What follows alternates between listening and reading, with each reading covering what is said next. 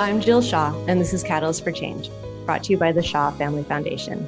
It's nearing the end of February 2021. Rates of COVID-19 infections are dropping, vaccinations are picking up, and will only gain greater momentum in the months ahead. And with all of this, more public school districts are thinking about or are reopening for class in person, in school. Additionally, Massachusetts launched a state-funded COVID-19 surveillance testing program this month. Prior to their announcement, back in January, Dr. Deanne Galdstone, the superintendent of Watertown Public Schools, launched a COVID-19 surveillance testing program in Watertown and started bringing students back into school. Good morning, Superintendent. Thank you for spending time with us today. It's my pleasure. Well, it's great to have you. We're so excited to hear your story. How long have you been the superintendent of Watertown? So this is my fourth year now. Okay. I started back in 2017. Okay. And this, you were a superintendent before this as well? I was an assistant superintendent. So this is my first position as a superintendent here in Watertown. All right. So you got to ride the COVID wave as part of your first superintendency. Sure. Yes. And Watertown, how big and diverse is it as a school district? So we are about 2,552 students right now. Mm-hmm. We have three elementary schools, one middle school, one high school. We are a very diverse community in general. You know, just a quick stat, 39% of our students come from families whose first language is not English. So we're very ethnically diverse. And, you know, I think our community reflects kind of the trends in the nation. You know, Watertown's a very established, older community, but we are experiencing lots of change in terms of our demographics. And it's just for the best for the schools to be in such a beautiful, diverse place. Right. So about a year ago, COVID-19 shut us all down. Mm-hmm. And I'm assuming your school district also shut down right in March. Yep, alongside everyone else. You'll never forget the date. And yeah. And so can you talk a little bit about how that's been, how this past year has been for students and families and how you thought about it as a superintendent? So it's been a wild ride, shall we say. Yeah.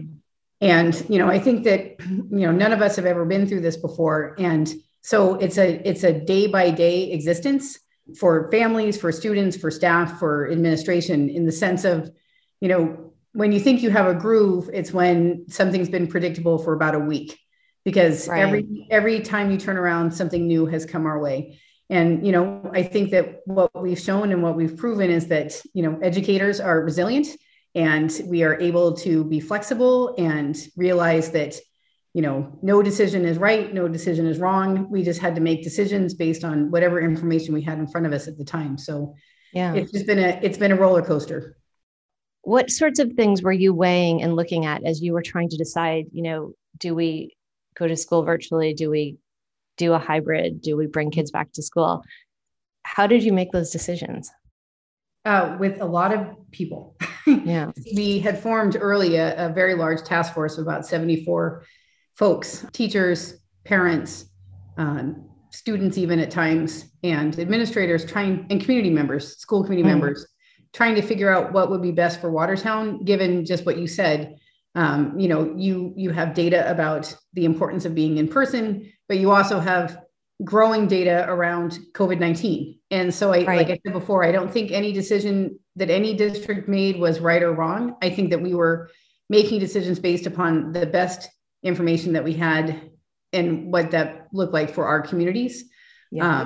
So, you know, I think for us, it was a process of a cautious opening. You know, I think we were probably more cautious than many, but what it yielded in the end is, you know, we're in hybrid right now, you know, pre-K through 12. We rode the wave of the surge. And I think that because we built the trust in our community and our staff and our students that we were going to do things in a very safe way, I think we're in a really solid place. But it was very hard to get to the point of knowing what was the best decision. Again, neither right nor wrong, but what was the best decision for Watertown. And you know, we chose the more cautious, phased in approach.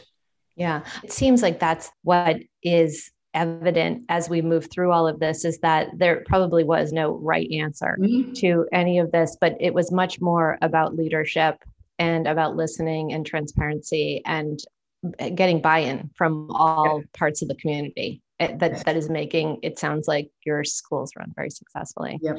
You were at the leading edge, though, of starting to use COVID-19 testing as part of your overall tool set for bringing kids back to school safely. How'd you get there so quickly? That's a very good question. So, I think that over the summer when we were doing our reopening plans, I just felt that this would be one of the mitigation strategies. Like I just imagined that, as we had increased capacities for testing, that was just going to be something that we were going to do. So let's just plan for it now.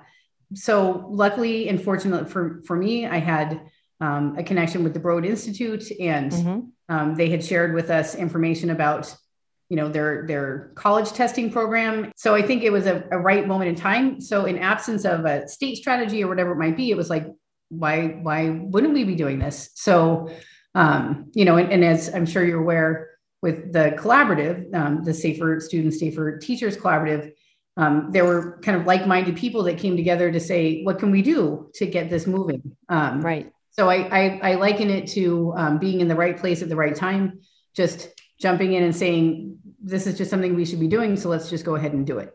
Let's figure out how to do it. And the Broad Institute, for those who don't know, is a collaboration between MIT and Harvard, a science collaboration. But specifically, you're talking about the lab that they set up to process COVID-19 tests.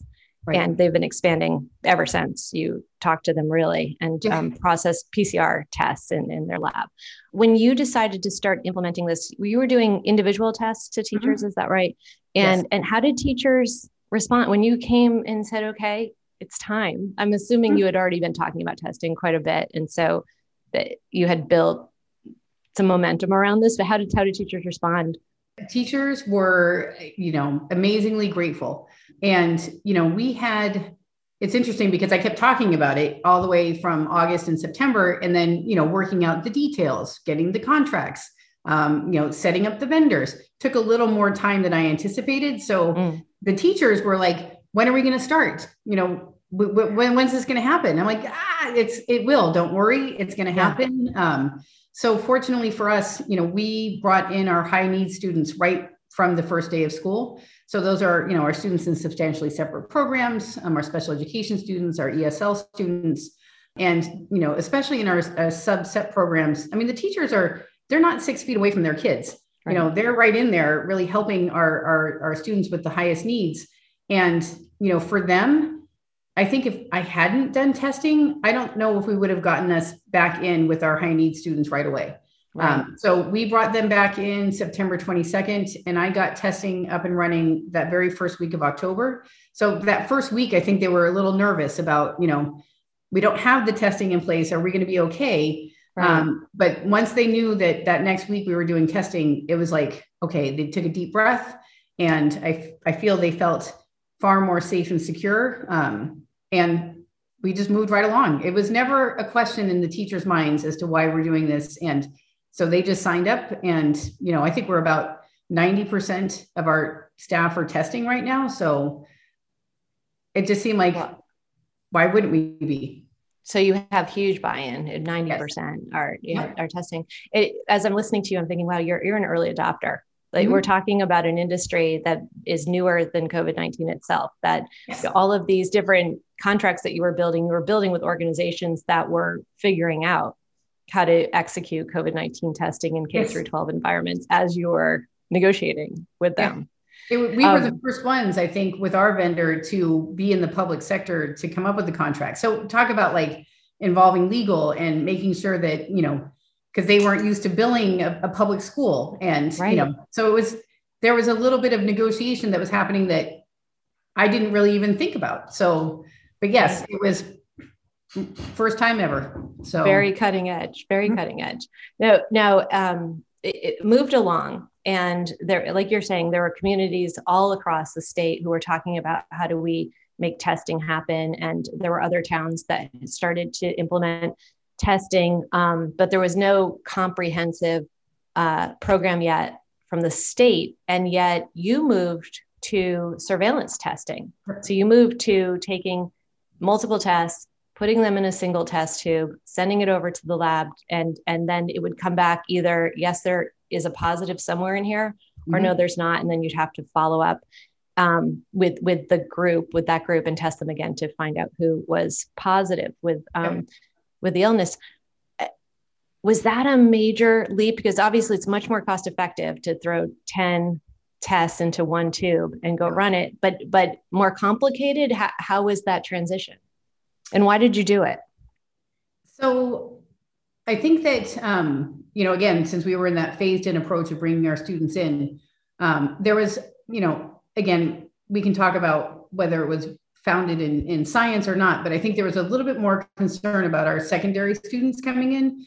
I think people felt, and it's funny because I don't think the data now show that there's a difference between our elementary rates of COVID and our middle school and our high school rates. But I think in the beginning, there was hesitation when we were bringing back our middle school and high school kids, especially because they weren't cohorted as well as elementary. Sure. So I think that, when there was, concern and a little fear on the parts of, some staff and even some families about coming in, it just made sense to move into the next realm, which was testing students.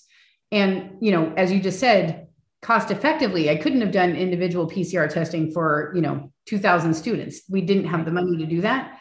So pool testing was definitely the economical option, but it yields the same result in the sense of you find out who has COVID-19. You just have to have the willingness and the ability to reflex test 10 kids, within 24 hours. And so go ahead. Sorry. No, I was going to say, and I think that the hurdle for us with that was it was voluntary. So getting people to understand what pool testing was, getting families to understand why would I want to have my student be part of this.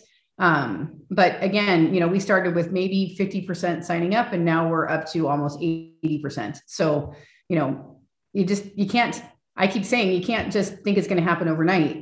It's a lot of it is you go first and then I'll think about it.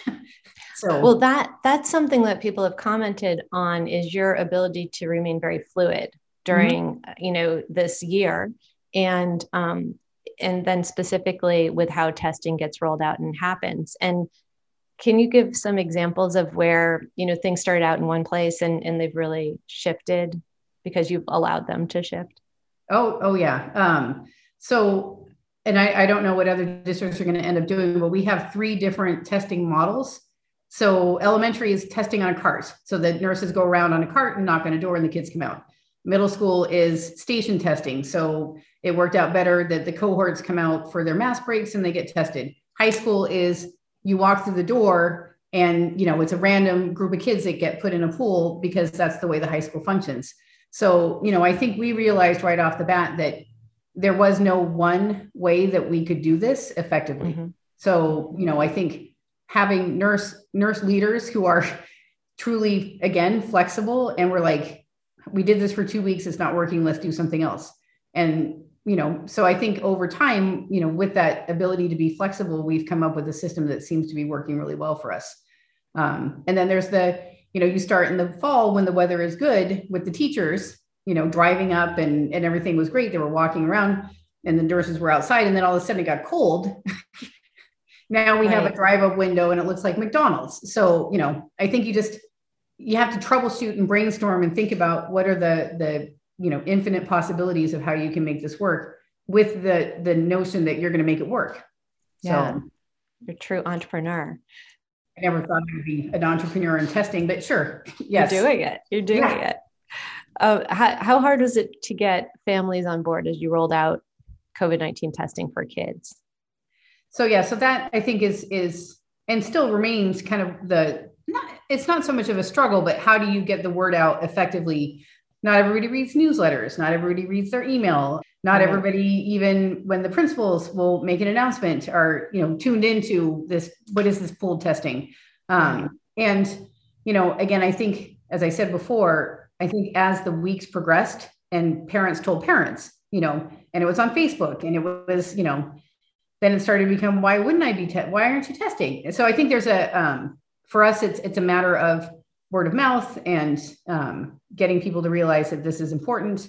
And whenever we would get a spike in the signups would be when I would have to send out the letter that said, we have a COVID-19 case in schools, you know, and by the way, we have a testing program, here's the link. And so we'd always get a big spike in terms of people signing up after the letter went out that we've got COVID in the school.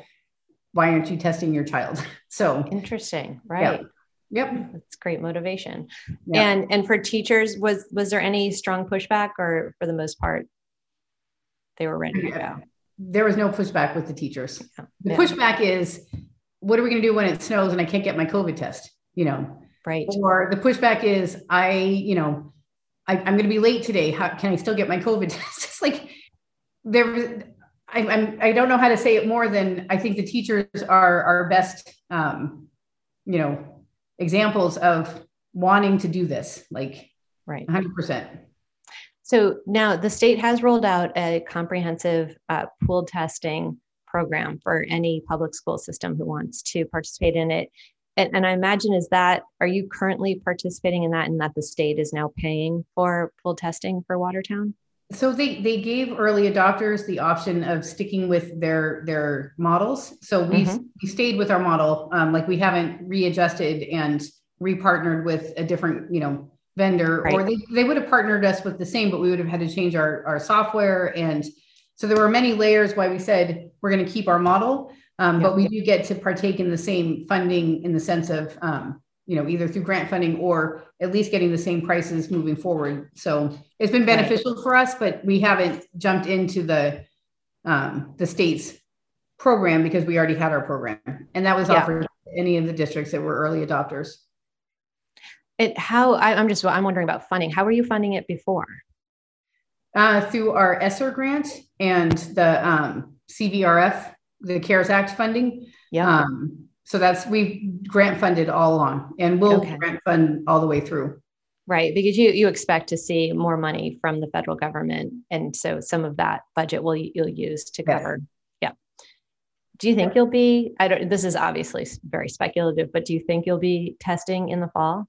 I would imagine we'll be testing until, you know, somebody says that there's herd immunity, or somebody says that we can vaccinate our children under 12. You know, I think that there's no reason not to.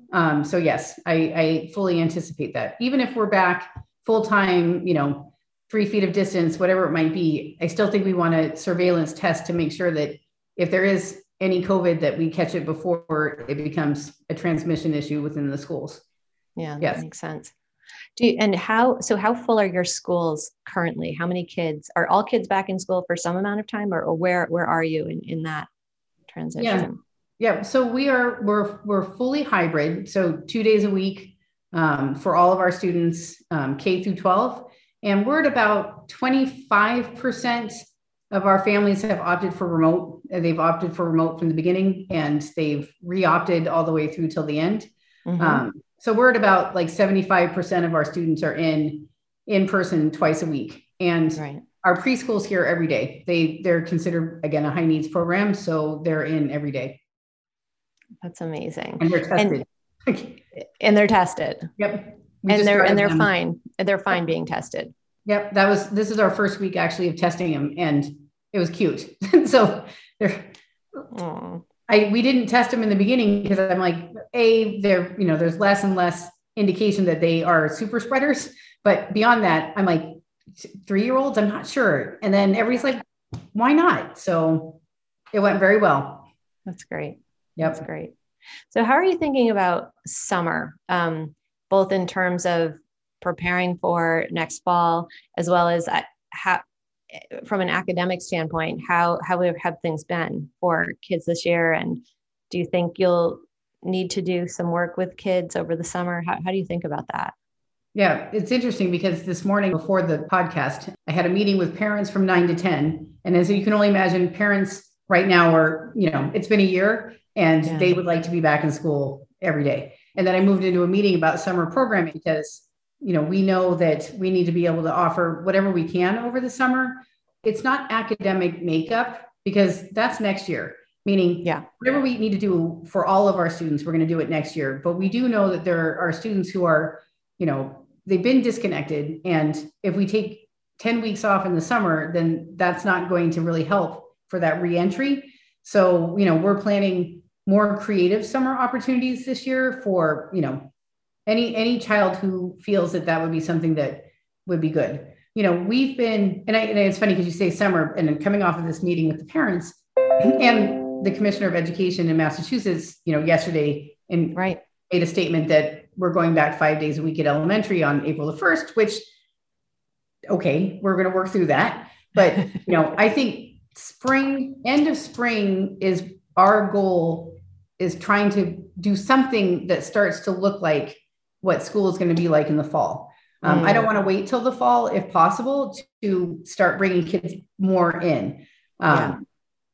Obviously, there's some variables involved in that, but I think if we can get kids in a little bit more, you know, April, May, June, and then do some summer programming, then come fall, that re-entry back into school isn't going to be a dramatic, jarring experience when, you know, these children have been home 3 days a week. You know, I think it's going to be a rough transition. So we just need to gradually this spring and summer get ready for reentry in the fall.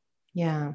And if someone who is running a school district somewhere in Massachusetts or is working for one is thinking about this and are not as far along as you are and Watertown is, and using testing as a tool, how would you advise them to think about it? So I would advise people to consider this as just one more layer of, you know, a mitigation strategy and a safety measure for moving into school, and to realize that just like we did, you don't just launch, you know, everybody all the time, that you, you know, pilot for a couple of weeks with a school or, you know, a grade level or whatever it might be to prototype your plan. And then realize that you can do it. You know, it's funny because I think one of the things that we found that very first week that we did this back, you know, for students in November, you know, I recruited volunteer swabbers. I recruited parents. I had an army of you know, 20 people that were there ready to, you know, because I was anticipating lines and questions and you name it. And everybody just stood around because in the end, it's not that difficult. Yes, I know. You know. So I think we build this idea that, because come on, quite frankly, we see the lines at the stop the spread sites of, you know, 4 hours later and you're still waiting for your COVID test. Right. You know, so I think that's the impression that a lot of people have about COVID testing, is that it's cumbersome and it's time intensive, and, you know, and you have to, you know, it looks like people are in HVAC suits, you know, whatever it might be, just right. You just got to let it, you know, look at us or look at other districts that are doing this and realize that it's not that hard. It's not that hard. Yeah. Cause you basically, you have people, swabs and kids' noses, right? I mean, that's right. And test tubes. Right. And it's not all the way back, and it's just a short little swab, and, you know, it takes 2 seconds, and for small children, it tickles. And, you know, it's like, and we get through, to talk about advice for other people. I mean, we can get through a whole school in an hour. Like, you know, we can swab 300 kids in, you know, literally in an hour. So, and get through 400 staff in, you know, it took a little time to get there, but once you get your system down, it's like, it's not that daunting, but. So this is really about having a good operational thinker. Yes. Lay out a plan for any school or for any district that really can kind of just break down those elements and then say, okay, here's how we're going to execute it at this pace. And here's who's going to do what each week. Yep. Yeah. And when we started our, like I said, I've got these amazing nurse leaders, you know, these two women that just took it on, and our other school nurses were at the beginning a little hesitant and said, you know, great, I'm so glad you guys are doing that. And then, you know, once they saw how it wasn't going to take away from their daily jobs and it wasn't going to interfere too much with what they're doing, now all of our nurses are doing it. So, you know, it's pretty fantastic when all is said and done. But to other districts, like I said, it's just, you gotta just put it together and realize that it might be bumpy in the beginning, but it's all going to get worked out.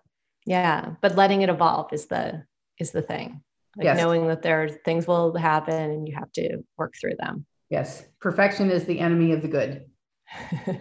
And thank you for your leadership in this. We too, as a foundation, started thinking about this back in the summer and trying to figure out how in the world would the schools, public schools, be able to afford this. And it's so beautiful to see how things evolved on the testing side over the past year. But to watch you and have read about you really leading the charge in this, it's a wonderful thing.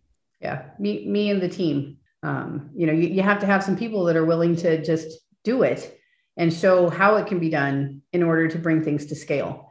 Otherwise, I don't think that either it would have ever happened, or that it would happen as well as it's going to. That's such a good point, to have those case examples and to say, be able to say, see, look, they're doing it, was so important in getting people to transition. Yeah. And I certainly wanted to thank you all for putting together the resources that you put together for districts that are, looking forward to adopting. I mean, it's fantastic that you've pulled it all together and created a resource for all these, 157 districts have signed up. So I think you've been very instrumental in bringing it all together in one place. So I appreciate that greatly too. Well, it's absolutely our pleasure. And the website for that is www.covidedtesting.com or covidedtesting.com. Well, wonderful. Thank you so much, Dee Dee. I really appreciate it. It's so nice to meet you also. Yeah, absolutely. Anything you need, let me know. All right. Thank you.